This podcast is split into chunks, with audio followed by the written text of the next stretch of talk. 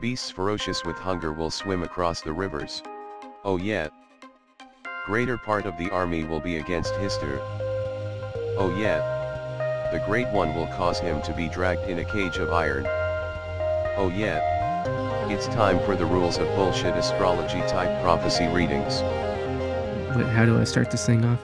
Oh, uh, You introduce us to the audience. all right. Oh, it's okay. Uh, thank, thank you for the reminder. Uh, hello and welcome to the Rules of Acquisition, a podcast where we will be going through every single episode of Star Trek Deep Space Nine, the greatest Star Trek series to talk about religion a, a lot. Um, yep. Uh, with me, as always, is James Nolan Hey guys. and Hugh Crawford. Hello, gentlemen. And my name is Wade Bowen. And yep, that's the drill. You know it. Uh, we're talking about what is this? This is given the oh so loaded and meaningful title of Destiny. Destiny? Oh, Yes. Yeah. Whenever whenever Yeah. you're dealing with a Deep Space Nine episode that's named after a stripper, probably not gonna be that it's gonna be real. All right, yeah. This uh, this episode is called Destiny. It is episode 15 of season three. Uh, the IMDb description is as oh well, it actually aired on February 13th, 1995. Now the IMDb description is as follows: Sisko faces a conflict between his Starfleet duties and his role as the Bajoran emissary when an ancient Bajoran prophecy predicts a joint Federation Cardassian project will lead to the destruction of the wormhole. As usual, the IMDb descriptions are garbage and poorly worded, hmm but that's pretty much what happened. Okay, guys, right off the bat, what do we think about this episode? Just like, I- just so I know, I, I need to know where y'all stand here. Yeah, we need to uh, set the parameters of how we feel. I actually. I think am I gonna be on the limb here? I I think I liked this episode. Okay, no, so uh, I, I, I, was, I was gonna, I was, I was expecting y'all to shit on it. Oh, Um, okay. I was gonna say, I think this is the best. it's like, wait a minute, this is a Bajoran religious episode. People hate these, right? This is the best one we've had so far. Is that? Oh, I, I would definitely I would most definitely agree with that. okay, this is the best one so far. However, I still have problems with its garbage f- overall philosophy. I have problems with the garbage execution. I don't know if I have problems with the philosophy, but I this the is our parameters. First time I watched it, I've watched it twice. The first time I was like, "Yeah, man, this got it. I'm, I'm behind. Yeah, okay, finally they're doing it. Religion not totally awful." And for and then I watched it a second time, and then I was like, "Well, I maybe there's some issues. Maybe you do have Right. some point there, Hugh." Yeah. I think that their the narrative navigates the philosophy instead of the other other way around. I think the the tail's wagging the dog a little bit.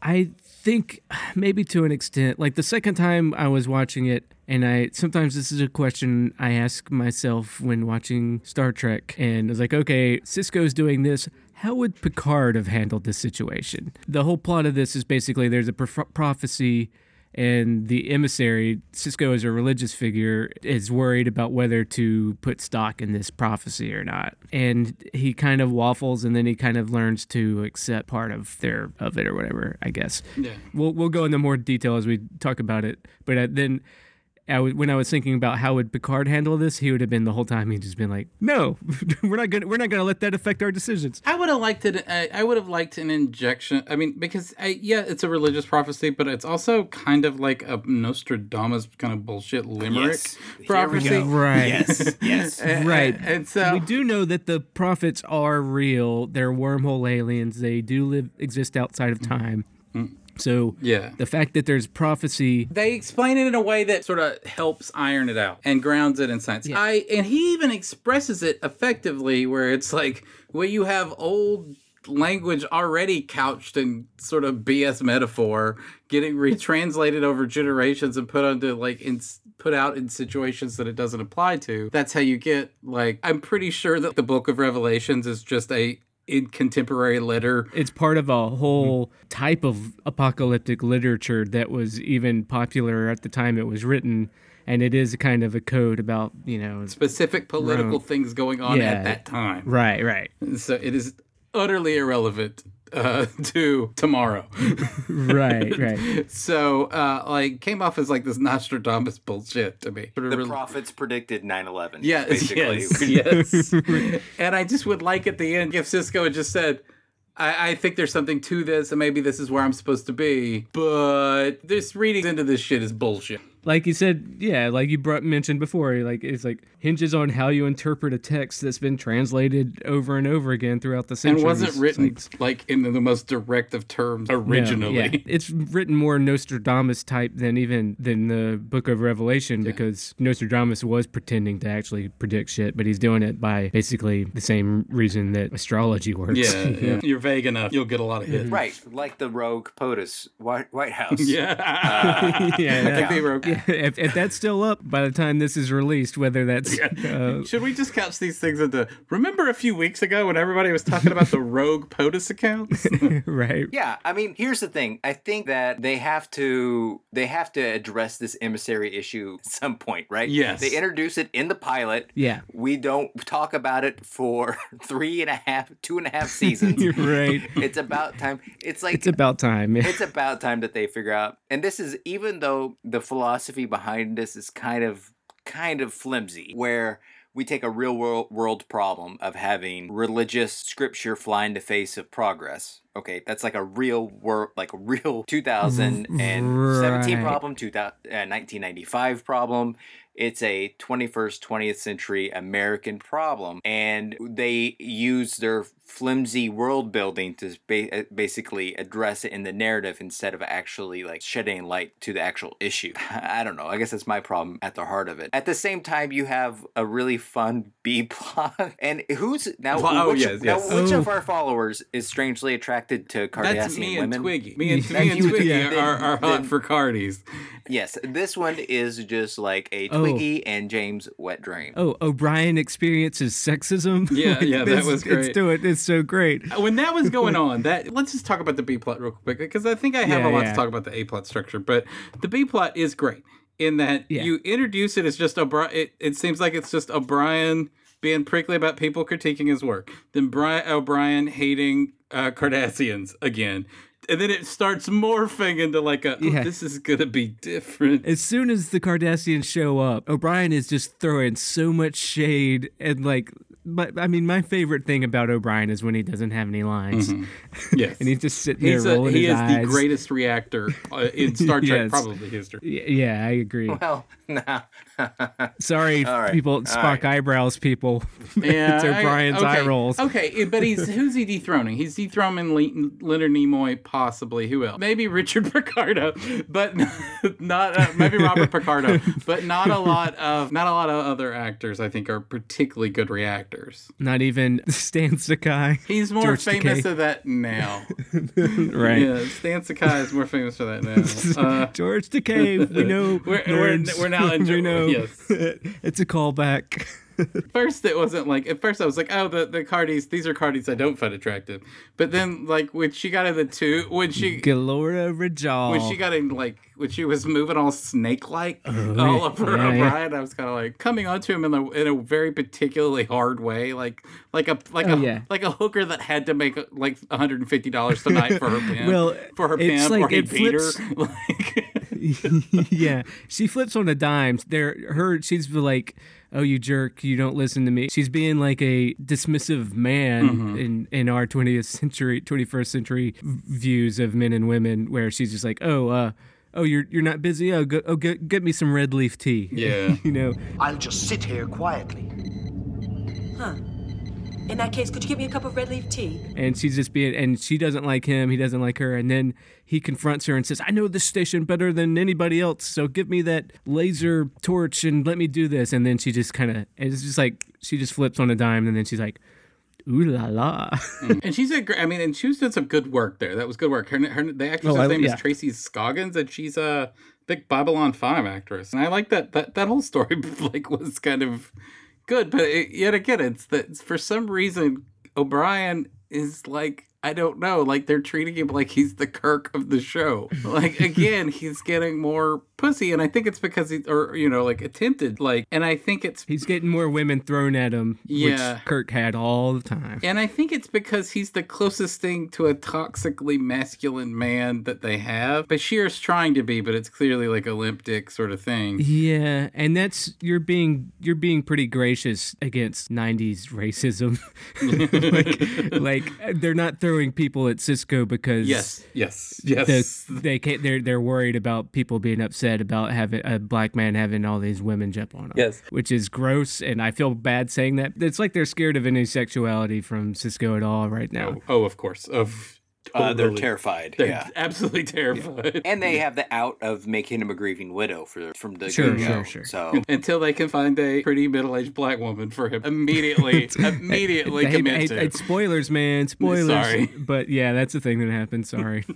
Look, she's great though. of course the Obsidian Order pops back up at the end of it. yeah, You know, or like two thirds of the way. I don't know. The Obsidian Order pops Yeah. back in. The interesting thing about the B plot, and also that we have, like, as far as like modern day sexism, it flips the kind of male female gender hmm stereotypes where you know they're like in Cardassia, women are like, oh, science is just women are just better at science than men Yeah. and, and math, and you know, like, and, whereas the stereotype, which is false, and I think the show knows that and and has fun flipping that and saying, hey, that's not true, is men aren't better at math than women. Well, I'm sure there's some MRA guys Yeah, who love this episode. Probably not because it does show the scientist that's capable, the female. But if hey, MRAs out there, um, Come at me, we, bro. we yeah. come at Yeah, us, bro. yeah. We really, we've really been missing uh, call-ins for the voicemail Yeah. for us to really, We really- lay in. We want people to, you know, tell us what cucks we are, and we'll tell you to go fuck yourself. we need more Pepes on the show.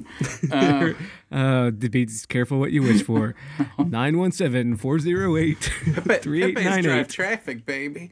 Uh, and I heard everything else, but they're good for that one thing. Um, drive traffic and kill kill our democracy. that it was kind of nice that you see. I mean, it didn't necessarily have to be tied to gender, but you have to assume that the Cardassians follow the general track of oppressive authoritarian regimes, which are generally pretty chauvinistic, also. Yeah. And so I think it's safe to assume that probably Cardassian culture isn't like cool with women. I mean, you can make that assumption because they're based on 20th century, you know. Cardassian society, it feels a lot like you know 50s rigid society Mm-hmm. Yeah. with very prescribed roles for everybody to play their role and you know you don't speak out you don't act up you don't call attention to yourself unless you're going to rat out somebody else to So the idea that all of the women were were sort of driven into these sort of science fields, and that Sisko and Deep Space Nine finally find the liberal vein in Cardassian culture. Right, right, These right, people right. that are like, Yeah. I what you don't have to just feed us our own fucking food. You don't have to give us yamok sauce. You know, like like where's my cheeseburger? Um, Right, and- right, right. Uh, yeah, it's nice. It's a non-rigid Cardassian, and oh wait, there is room for. They have some cultural diversity. What? They had been reading the their uh, kind- the Fodor's Guide to the Federation space stations. Yeah. they- What what the fuck kind of Star Trek aliens are this with cultural diversity outside of humanity? This ain't my Star Trek. So it was nice to see that, and you get uh, it helps with your investment to Cardassian. When you see these people, you're like, you knew there was going to be a third one. That's just how stories are written. Once they Yeah, yeah. once they had decided there was going to be a third one, but you're like, yeah, these ladies are cool. It makes your investment in like, man, I hope Cardassians follow these ladies. That's what Cardassian needs is more of uh, people like these ladies. Then when you get the third, you're like, oh, you know, and it even made it sort of flipped the script for me because I was like, I hope the guy from Stargate doesn't fuck up their shit and like trying to frame card, you know, frame some cardies to fuck up. Vedek Vedek Yarka. yes. Uh, He's from Stargate. Uh, that's I didn't yeah, he's uh, he's he's from Stargate. He's uh, I, I like Stargate. I, it's the only Roland Emmerich movie I, I have an affinity for. Oh, I, I oh, is it from the movie? Oh, like because when you say oh, I've never Stargate, watched Stargate show ever. hey, we do a Star Trek podcast. People that listen to this have watched all of Stargate as well. I'm not one of those guys. Yeah, I'm not. either. One of them has Begbie from Trainspotting, which I almost watched it, but I didn't. Uh, it's got MacGyver. I know that. Oh, there is one with MacGyver. I get MacGyver. Sometimes I get MacGyver and Quantum Leap confused, but Yeah, but me too. I was like, was like, no, wait, no. Bakula was on Yeah, Enterprise, but- MacGyver was on Stargate SG One or whatever. The yeah, but was. now Bakula still has a career. You still see him and stuff. But I don't. Do you see MacGyver at anything? I don't know. Hopefully, he got some royalties from that shitty MacGyver remake that they did. MacGruber. no, they there's a MacGyver TV show with a young kid with a mullet or something, or there was. It didn't last very long. That. That sounds like that sounds like dumb television. Well, I think I, I think well, that it's called MacGyver and it's on CBS. yeah, is it still on? I have no, 'Cause I, have no idea. But it has Maybe the, the country agreed with you. it has the the guy from Monster Trucks is MacGyver. The teenager who plays in Monster Trucks Yeah. is MacGyver. They have a baby playing MacGyver. yeah, it's it's I, yeah. Oh, it's Oh, I like guess- everybody's guessed. Like, we shouldn't. Maybe we shouldn't shit talk CBS so much because they're they're the ones doing the new Star Trek, and well, they're not going to give us. They're not going to give us money. not not now. They're not. No, they never were. uh, but yeah, so we won't shit talk MacGyver. as awful and shitty and as bad as as I'm sure it is, we will not resort to shit talking it. That's all. Okay. The whole time I was like, that guy's gonna fuck up some shit. So I was invested in the little TikTok of the plot, like probably more than I am most of these shows. No, I think that that's they did a good job of ratcheting up. You know, Kira's. You know, she she has a definite arc at the beginning. She Mm-hmm. Yeah. doesn't really take stock in the prophecy either. Oh yeah, And then at the end of every commercial break, they ratchet up the, and she gasps, and you know, The sword of the sword of right. stars. yeah. We go back to yeah. Let, uh, so we're talking about the A plot now. Yeah, let's let's do this thing. Uh, Robot Pope just died. What last episode or two episodes ago? Thankfully. and we ha- now have a peace treaty between Cardassia and Bajor. Thanks to dead robot Pope, he's dead, but we have a peace treaty. And then so there's these these Cardassian scientists are coming over to do the first joint Bajoran Cardassian scientific endeavor. And even from the beginning, they're they're setting this place up, and Quark comes in. Earlier in the season, Quark has been demoralized because the Dominion is a thing and there's no more business. And now Quark comes in. He's very excited because he's going to be able to sell. There's going to be all these Cardassians on the station and everything. And he's got all this kanar that he's got to get rid of. Dax gives us rule 34 of the rules of acquisition. Just this is all preamble to me getting that rule of acquisition out. She's like, oh, it's like, and when Quark is trying, like, oh, you, you, you I got, I'm gonna sell all this kanar that I have. I got three cases in storage because since the occupation. And she's like, oh, that's right peace is good for business. That's rule 34, right? And then he's like, nope, you're wrong. That's rule 35. And she's, oh, what is rule 34? These are rules we've had before. oh wait, we're double dipping into rules at this point. Really? Oh, that's interesting. well on the internet. I think I, I think I said in one podcast way back. I think it's tits or get the fuck out. uh, but in, on Star Trek Deep Space Nine, Rule 34 is war is good for business. Yes. Rule 35 is peace is good for business. In the original script, which was oh, totally unused, by the way, uh, it had a rule of acquisition that was so good that when Ira Steven Behr chucked it, he stole it from the original writers and put it in the book rules of acquisition. Really? Uh, and it is faith can move mountains of inventory. and that is pretty clever. I have to give the original writers of this credit. Yeah. Even if Ira Steven Behr won't. Yeah. That's right. Yeah, did that guy get any money from that book that re- Behr made money I'm off gonna. of? Uh, I don't. I don't think so. I think he got money for the script, Yeah. the original script that they bought. But no, he uh, he was very unhappy with what they did to the screenplay to this show. The writer was. Yeah, the original writer. He was a spec guy who I didn't research what else he's done. There's an interview with him cited in Memory Alpha where he comes off as a very embittered man. He said, I hate it. it. did- None of the thing of the episode didn't make sense. It was a bunch of guys running around, I'm quoting, trying to stop Sisko from doing something without ever saying why it mattered whether he did it or not, which is totally not true. I still get a headache when I watch it. Later, a TV development executive for Windancer, I don't even know what that means, told me that he had a friend who loved Destiny and said it was his favorite episode. You go figure. Did this guy actually work later on? No, it was a this was a slush pile script. I know. d- I mean, but yeah, you know, Bryan Fuller Oh, started with a oh, slush pile. did he? Uh, you're gonna have to give me a minute on that. I didn't Because it sounds like a nerd that got angry that they didn't use his script at all, but they used his story idea Yes. and gave him and paid him for it.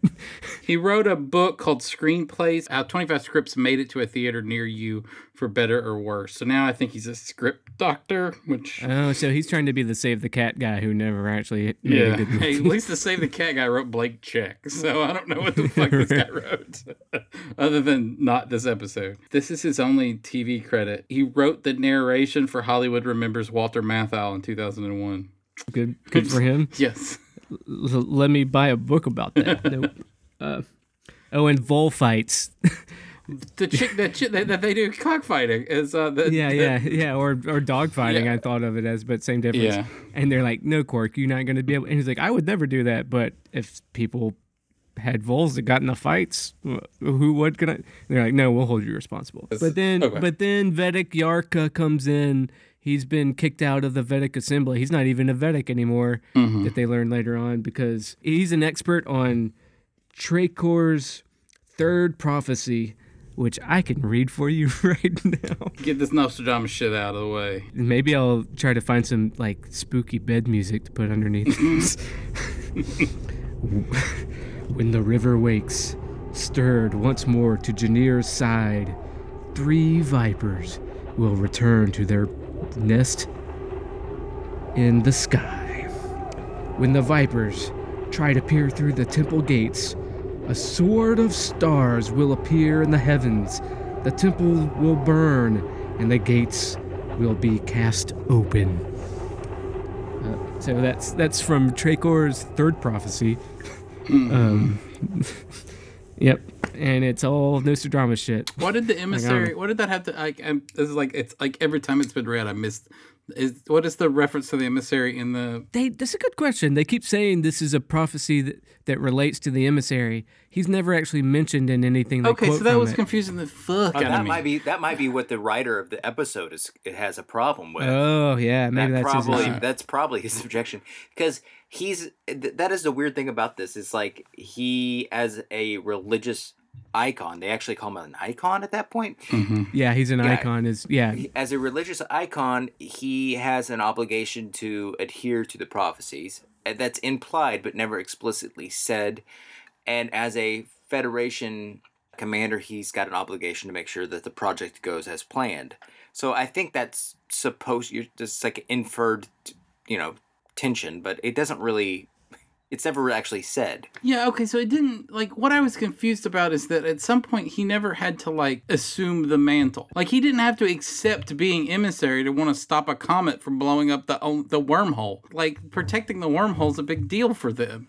And so at no point maybe the fuck are you making saying that this Cohen writer has got a point? Maybe he does.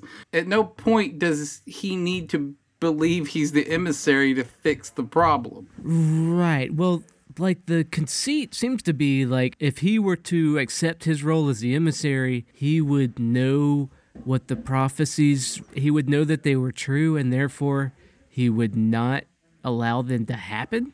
And then in which case the prophecies are bullshit, mm-hmm. which is like I don't know how to Yeah, like make that that's- make and sense. th- neither did the writers they were pretty much replace all of the stuff that they need to say that we're saying that they need to say. What they the problems that we're having that they're leaving out they don't actually say it. They just have it in a nice tidy conversation with kira explaining her problem. She explains her problem to to somebody. I don't even remember. She's so oh yeah, so- to Vedek yeah the, the vedek the vedek himself. He's she's she yeah, he, explains- he's like, "You're religious, Right, so you exactly. believe me, right?" And she's like, "Yeah, I guess so." and then like, she lays out the you do that?" problem. I gotta be this and I gotta be that, and that is supposed to like let the audience know the central problem of the episode. You have to understand my position here. Commander Sisko is my superior officer. I have to deal with him on that basis first. But when Dax later on says to him, kind of pointedly, kind of a well written motivation for Dax. Yeah. When she says, What would you do if you weren't the emissary and just do that thing? I don't understand how that's in conflict with what he would.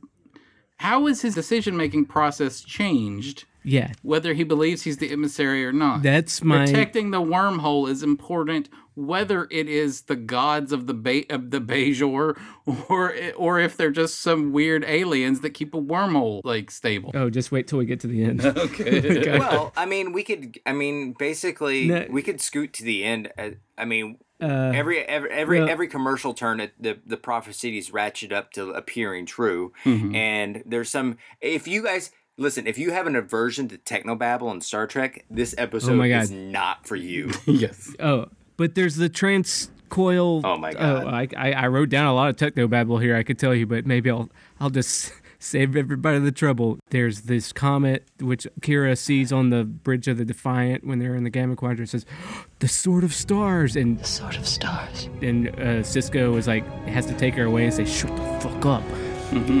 You're embarrassing me in front of these Cardassians." Like, like they don't know anything. Like, and she's like, "Oh, I'm sorry, I, but I believe you're an icon." And he's like, "Well, look, I'm." And then it's a pretty good speech from him, like where he's like, "Look, I don't know how to be an icon. I just know if I'm gonna make, if I'm gonna change something, it's got to be something Starfleet." like, mm-hmm. it's a weird use of the adjective Starfleet, but yeah, yeah, Totally. yeah. That that hit um, my ear weird. This wasn't the best line to line episode I've seen, but that, that was the worst offender. Yeah, but I mean, I was for all my complaints, I was with this episode. No, no, no. I But, I like this episode quite a bit actually. but uh, yeah, I- I mean, as I as we nitpick it, I'm I'm finding little things. I'm, Mm-hmm. you know, like well, we've we've gotten over them. Well, I, oh, actually, I want to back up to like the first act real quick because my our problem of them not wanting to address like as a show not address Sisko as the emissary is neatly summed up in this little speech that Odo gives Sisko.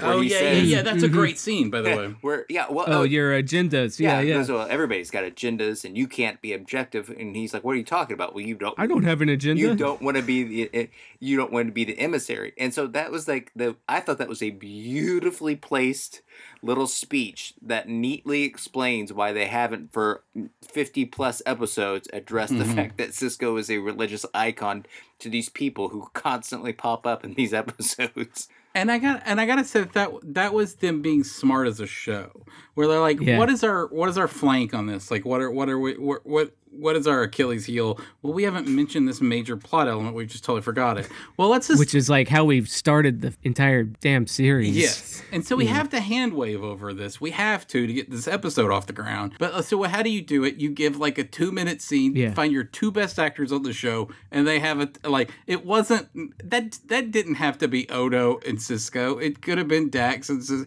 it could have been anybody in Sisko. Yeah. But you get their two best actors, give them two minutes, let them do the work.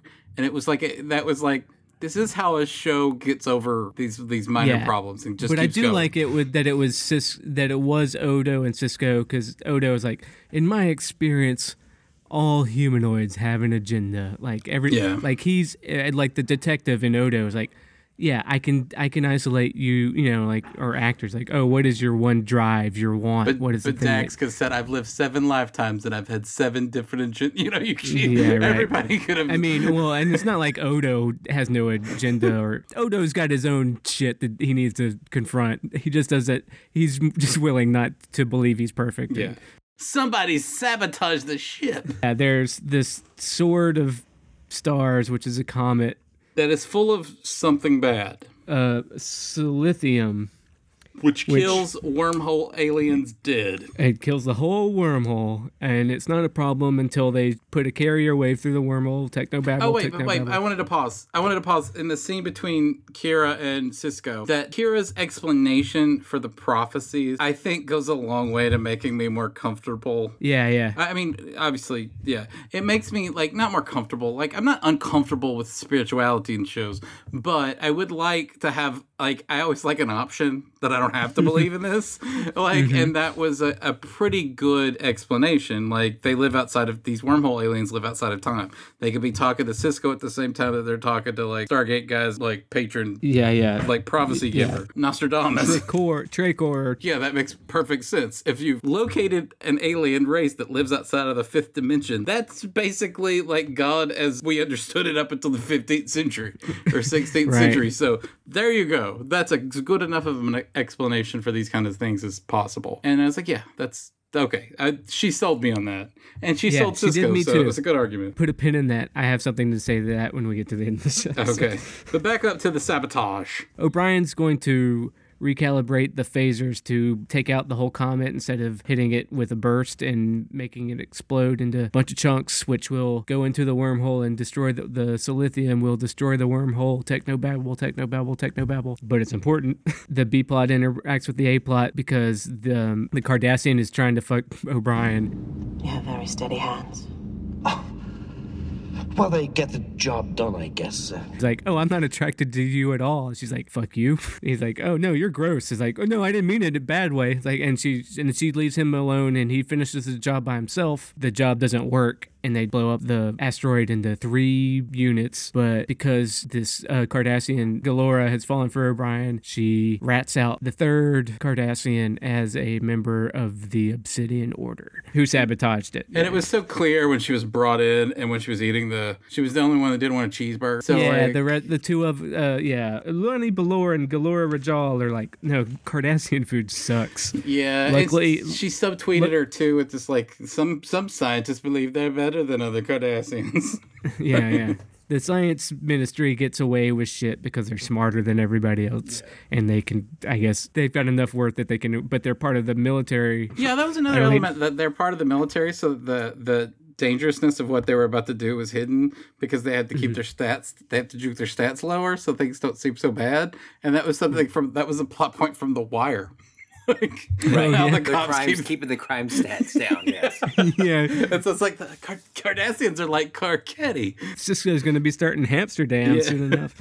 But uh, yeah, yeah, because the there was a two percent chance that the sub carrier wave would create a subspace inversion. Technobabble, technobabble. And so you have this good sequence of Sisko being decisive and you know good Sisko like problem like yeah. problematic and like or problem you know problem solving and like coming up with solutions real quick making quick decisions. And he's going to which I didn't know that do all escape pods have warp drives. Yeah, that that's that was a question I had too. At first, I thought like shuttlecrafts didn't have warp drives because you need a big warp engine. That's nerd corner stuff. But okay, fine. I guess it has a warp drive. But also, like, is this this is the first time we've had a shuttle? We've had shuttle crafts in Next Generation and Enterprise. Mm-hmm. We get runabouts Yeah. in Deep Space Nine, but the Defiant which is so small, it doesn't get shuttlecrafts or runabouts. It gets a shuttle pod, which is even smaller. And I think that it looked like about the size of a shuttle. no, it's a it's a different craft. It was, it was it was a different set, which is more cramped. Okay. Which and then the other thing I noticed in this episode, which has been true since they've had the Defiant, the Defiant has two sets.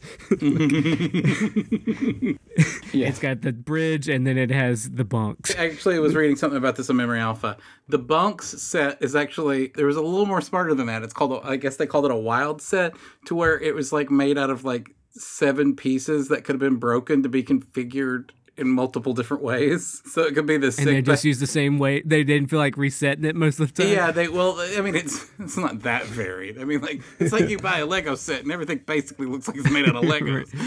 but um, Because that when when uh, Sisko is dressing down Kira, it looks the same as when Bashir is talking to Dax, and Meridian, as when Odo and Quark are sharing at the beginning of the season. It, I haven't noticed a their difference. defense, all of their quarters would look very similar. That's true. Well, they don't have a briefing room Yeah. or a ready room, which is fine. This is a word. They don't have a They don't have a brig set. They don't- That would have been useful because they've twice now thrown someone in the brig. yeah. They keep confining people to quarters. Yes. over and over again, like they do with Dejar, the third Cardassian Viper, Yeah. Or not Viper. Okay, so he warp fields the giant rocks through, and little things are leaking. It leaks a little bit, just a little Yeah, bit of little bit of silithium. little bit of pre-silithium comes out, and um, and and he and he busts through the the, the hole in space, the tight hole in space. All right. all right. and it uh, and all of the stuff that they were doing that wasn't working earlier in the episode. I guess we I mean said they're trying to set this relay up between like Oh yeah. sensor, sensors on the other side of the wormhole. They're trying to have a communications relay to the gamma quadrant through Yeah. the wormhole. So that's the whole it, point. It, it hasn't been Yeah. working, and now like they got it, like whatever they sent it is now coming through freely. So now they 'Cause- the, you have the lasting effect of now they have communication sensors, so they can get a first response sensor from Right. the Dominion. They've got a they got a sensor two kilometers from the mouth of the wormhole on the gamma quadrant, which two kilometers feels so tiny because anytime they're even next to a next to a ship to even fire phasers, they're at least ten kilometers or a 100 Mm-hmm. But and this is a little bit angry nerd corner on my part. like, um, like it's, it feels like every time they come out of the wormhole, they'd be running into the the communications relay. Yeah, that's I don't know. That's that's not worth bringing up like I just spent all this time doing. There's a subspace filament of silithium keeping the temple gates burnt. It burned the temple gates and kept them open, thus fulfilling Trakor's third prophecy. Obviously, like oh okay. So wouldn't it be nice if there was some consequence to them doing good that we could like feel, other than wow, we got better cell phone reception? Well, I mean, it makes sense that like they need to have a relay there in case the Dominion is coming up for an invasion force on the, their side of the I- to take over I that. get It's a it. security issue that they bring up. They No, say I- that. Yeah. I get it. I get it. I'm saying that like. Wouldn't it be neat to have been watching the show and it would have been like important to get It does feel like it has not necessarily very lasting repercussions for the fate of yes. Deep Space Nine. It's got lasting repercussions, just not exciting repercussions. I d- are they? I don't even know if it's even if it doesn't. Well, I don't know. I think they can again, it's- monitor shit. I mean, I I don't. guess so. And but it just seems to me like the Dominion would just come up and say, "Hey, look, there's a relay. Boom, it's gone. You can't see us anymore." Why are they not more nervous about going into the Gamma Quadrant? Like, Uh, cause, cause they have like a season or two before they, unlike Lost, they thought out the arc of the show and they know what's happening in what season and they want they had and they're doing 23, 26 episodes a season and they have to milk it just this seems shit that, out to that- that life forms are rather risk averse. You can say you can go over there and explore. There's all kinds of crazy, interesting shit over there. There's a giant four. Three faced military that's gonna fucking destroy you, and there's no known ways to stop them. I don't think I'm gonna go over there, is what the average person would say. Well, we've talked about this in the past too. Like, it's Star Trek, man. It's about exploration. You can't just you and you can't be kowtowed in the face of fascism or Well, I tyranny. can't, but Yeah. Yeah, you but- know, Hey, no, sure, but I bet Bajorans are. I bet like, you're you're right, but it just seems like that that would have been put a hole. But you can't just drop the whole wormhole. There's the whole point of Deep Space Nine being there. Well, they might be kowtowed and be fearful, but then like it's a defense question. Like Mm-hmm. we could stay out of the gamma quadrant, but we don't know if they're going to stay out of the gamma uh, of the alpha quadrant. yeah, so that we would be need fine if it was just there as a defensive measure to like to get sensors. If it was just a U two Yeah. plane, but I don't think. but it, they're going willy nilly back and forth into the gamma quadrant. to yeah, they're explore. saying that it's there to help explore the Gamma Quadrant, is what they say to Stargate. It ends with this like sort of silly ending where it's like they're reading the Nostradamus report wrong. The Vipers were not Cardassians because Cardassians are cool now, especially the chicks. But yeah, the Vipers were the three fragments of the comet. We're so dumb, we should have seen that. And Like, piercing the hole in the sky is a good thing. And then and then um Vedek yamok sauce or whatever his name is is like, You're right. Like, okay. Which is actually nice because they set him up as like a like this guy just hates Cardassians anyways. Yeah. And so that or, the fact or, that as, he's or as a info Baz, Bajoran info Yeah. wars kind of guy. yeah, he's Bajoran Alex Jones. Yes. But the fact that he's actually no, like, oh, he's able, you know, unlike some people, he's able to accept when he's wrong. Mm-hmm. And then, but it's Sisko coming to terms with with like maybe I am the emissary, maybe that's okay. And then he's walking down the promenade with Vedek yamok sauce or whatever I can't remember, and. Uh, Trakor's fourth prophecy is coming up, and Sisko's like, "Oh, does that have to do with me, the emissary?" And he's like, "In fact, it does." And then Sisko says, "Well, tell me all about it." Which, I'm sorry, that's not Starfleet protocol, you son of a bitch. you're you're defying Starfleet temporal protocol, like you've said back in past tense one and two. So okay, if you know the future. You can't. You shouldn't be acting as if you could change it. Okay, so this is like the the second script. There was three script versions of this, and this one was the the first. The second one was written by Ne- Renee Echevarria. Uh, we had somebody pronounce tell us how to do this right. Oh, really? Yeah, yeah. we did it Recently? on Twitter. Renee, my buddy Renee, wrote the, a second script, and he based it on a uh, Heart of Darkness, to where a Federation pencil pusher is sent up to remove, not to to remove Sisko from command because Starfleet was uncomfortable with the emissary shit. Oh yeah. And while they were there, an ongoing prophecy was afoot, and the pencil pusher saw that he was the emissary and needed to be Mm-hmm. there. But that was sort of the the original. That was this of this script or Yeah, that was the unused that was the you have the you have the it was unused. So you have like the Yeah. first the script they bought from the pissy guy, Ah. and then Walter Matthau guy, and then you then you have the second script that Renee. Eschiv- you- he Oh, wrote oh, the, he, the he let, let me tell you, it's Renee Echevarria. Echevarria. and you can- The- you- I want to get it right. Hitchevaria, I, want to get it right. It's like Adeiny Hechavarria, the shortstop for the Florida Marlins. oh, there you go. And I w- and and also oh this is uh, joint mango uh, on Twitter, but also we can roll the R if we want. Nah, I'm if, you- good. if we can, if we can roll the R. Like Yeah, no, I can't. I, I can't do it either. Echevarria. Echevarria. I don't So- know. Don't know. I can't do it. So we end up we end up with we have we moved the ball down the field at all with with the overall story arc. Well, sort of with Sisko, you they, they confirm that he's the emissary harder and with more facts. I mean, I'm sorry. They confirm whether or not he is the, the emissary by means that are more effective and confirming later in the show before it becomes key to the central before it becomes Right. super Well, central to the key. This is less about him confirming him. This is about him accepting that he might be the emissary. yeah. I guess. Yeah. But I'm saying that that's confirmed Yeah, harder y- later. Yeah, yeah, uh, it does. Okay. Uh, so yeah, you're yeah, you're you're not wrong. But that's fine. But they wanted to play with it, and they need to be playing with it. So that Yeah. so no, not really. I don't know if the communications array comes back on board. yeah, that Seeing the, that Cardassians and Bajorans are now going on these sort of joint scientific exploratory. I mean, like it's an international space station kind of deal where you know you got Yeah, Russians yeah. mixing with cosmonauts and your astronauts sort of mixing together, and and that's nice to see. I think that's moving the plot along. Mm-hmm. So so yeah, I mean this is it's not fascination. This is thank a, God. This is a spine episode. Like I think this is a load bearing episode, and I think that like I think at the end of the season we might be hard cut to whether to cut this out or not Oh yeah. from Whiteout. But ultimately, Hugh doesn't seem to have Hugh doesn't find that problem. I actually like this episode, except that I just thought that it could have been. This could have been a. Like I say this a lot.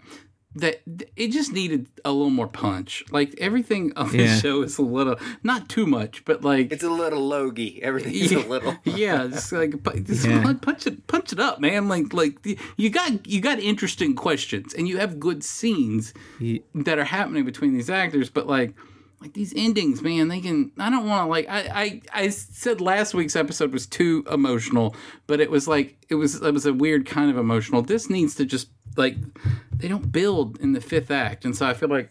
Yeah, It's hard Like, for me to say 'cause say because it kind of gets limp dick as it goes on. Yeah, actually having a guy from Starfleet come in to be worried about him as the emissary is a pretty good plot Yeah, to use. and you But, can also like, one, shift perspective too, so you can spend like Yeah, first act and a half with him, you know? they probably well, they probably they maybe they don't want to hire even that many more guest stars for this episode. Yeah. and and it might not even be like the time to do that. Like later on, once he accepts being the emissary, is feels like when they should bring people in to say like, That's where they should ratchet up the Starfleetness of it. Yeah, when yeah, he yeah. accepts it. Mm-hmm. Because right now we do have a star massive Starfleet presence. It's Sisko. Whenever he Right, gets right. away from that, that's when you bring in out like third Yeah. parties. Mhm. But, yeah, right, agree. Like. I agree Because with Wade. Sisko, yeah, like if we want to do what we would fix about this, which I don't even know, but if what I would fix about that would be like, well, yeah, he at the end of this, he's like kind of like maybe I am the emissary. That's when you send the Starfleet guy in to check him out. Like right now, he's been like, no, I'm just Starfleet. Fuck this emissary stuff. And Yeah. yeah, Yeah, no, I I agree. It is kind of like, mm. I think we covered this one pretty yeah, well. we need, yeah. Would you guys you guys Yep. want to take a guess on the score, the IMDb score? Yes. Um let's see. It's a Bajoran religion episode, but it's a better one. I'm gonna say seven point seven. I'm gonna stick to that. I'm going to say that it's lower. I, I like this episode, but I think You're probably right. I'm going to say 7.3. Uh, this one has 602 votes, which is I think here in the third season we've seen an uptick in them and the amount of votes, and this is starting to be like the new average. It's a 7.4, Wow. Yep. That sounds about right. and let's see if uh, our old buddy Plankton Rules has anything to say about this. Real quick, I'm sorry about that. Yes, Okay. Yes. Uh, the last sentence Plankton uh, throws out here is I appreciated how the Bajoran prophecies are not superstitions on the show. In fact, this isn't this and other episodes often seem to support the prophecies and create a highly unusual atmosphere for the show. Well done and worth seeing. So yes, this one gets a I think the lowest Plankton ever gives any. This is a 7 out of 10 for Plankton. And uh, so, yeah. And he's a, I mean, he's a, he's a ride or die. she. He's a, they are a ride or die person. Yeah. Yeah. Yeah. So- if anybody knows who Plankton Rules is, Yes. If nothing else, we- it's just so that I can get their, uh, I can get their preferred pronouns. for for an episode that I enjoyed watching, it left like I didn't like I it just kind of petered out. Yeah, I watched it when I was about to fall asleep like two nights ago, and I was like, "Yeah, this one's really great." And I watched it again today. I was like, I mean, I still like this one. It's it's pretty good, but it's maybe it's on the second watch. It's not as great as I thought it was. I liked the first two acts quite a bit. It was just kind of like yeah, kind of you know you know how it is. Sometimes it's going good. It's going really good. Things are going. Right, right. Things are going. I was really enjoying of finally then doing a religion episode that didn't suck. Yeah. and I feel like I'm the like oh, That has to, oh. I mean, they had a lot of. Um, I love. I'm sorry. I love Louise Fletcher, and I think she plays a certain type well, but she's not a. There's a there when there was just scenes between her and that awful fucking robot pope, and like. It was hard. It was hard, and like Yeah. sometimes it was just like these scenes are just not great. right. And it was a little weird to have a religion episode without Kai Ratched. Yeah, but it probably worked better that she wasn't in this one because she was a supporter of the Yeah, yeah, yeah. They, Peace they treaty. as a character, she was in the plot as a as a person who didn't believe this guy, so that helped, I guess, Yeah, or yeah, something. yeah, yeah. He was too radical for her, so I think that gives him some sort of suspicion, suspicious nature to his character early on. right, right. So it yeah, works. yeah, exactly, yeah. All right. All right. Yeah, but let we're done talking about this stuff. We're gonna move on to. I'm yelling at my phone here. Okay, Or we, got, we gotta close this though.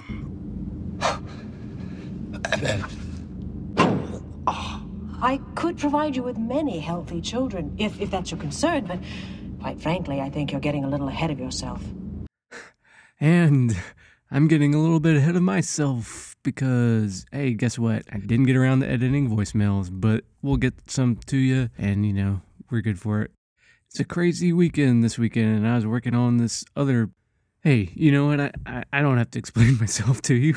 I don't think. Well, if you think that I do, or whatever, give us a call at 917 408 3898. If you're missing our voices, go listen to our voicemail extravaganza special episode and we'll have something along those lines for you maybe to make up for this. I feel bad about it but you know you're fine. Enjoy this shorter episode. So good night good morning and uh yeah well you know how we end this thing. Ready to beam out. Do you know the cunt weasels that run this show have a call in line, where you can express your DS9 wishes and DS9 dreams into their ear holes. They will play them on air and try to be nice to you, because one day they hope to sell you blue apron snacks and underwear made out of modal. The number is 917-408-3898 that number again is 917-408-3898. You will probably want to talk about how hot Dax and Bashir are, that is great. These pretentious asses also love it when people say they are wrong, so feel free to do that. James will probably go off on a knowingly obtuse rant about construction issues or political sophistication we know you love that, again 917-408-3898. Did you know that some Deep Space Nine podcasts have more reviews than us on iTunes? Doesn't that piss you off? Please review us on iTunes. We need to feel loved sometimes.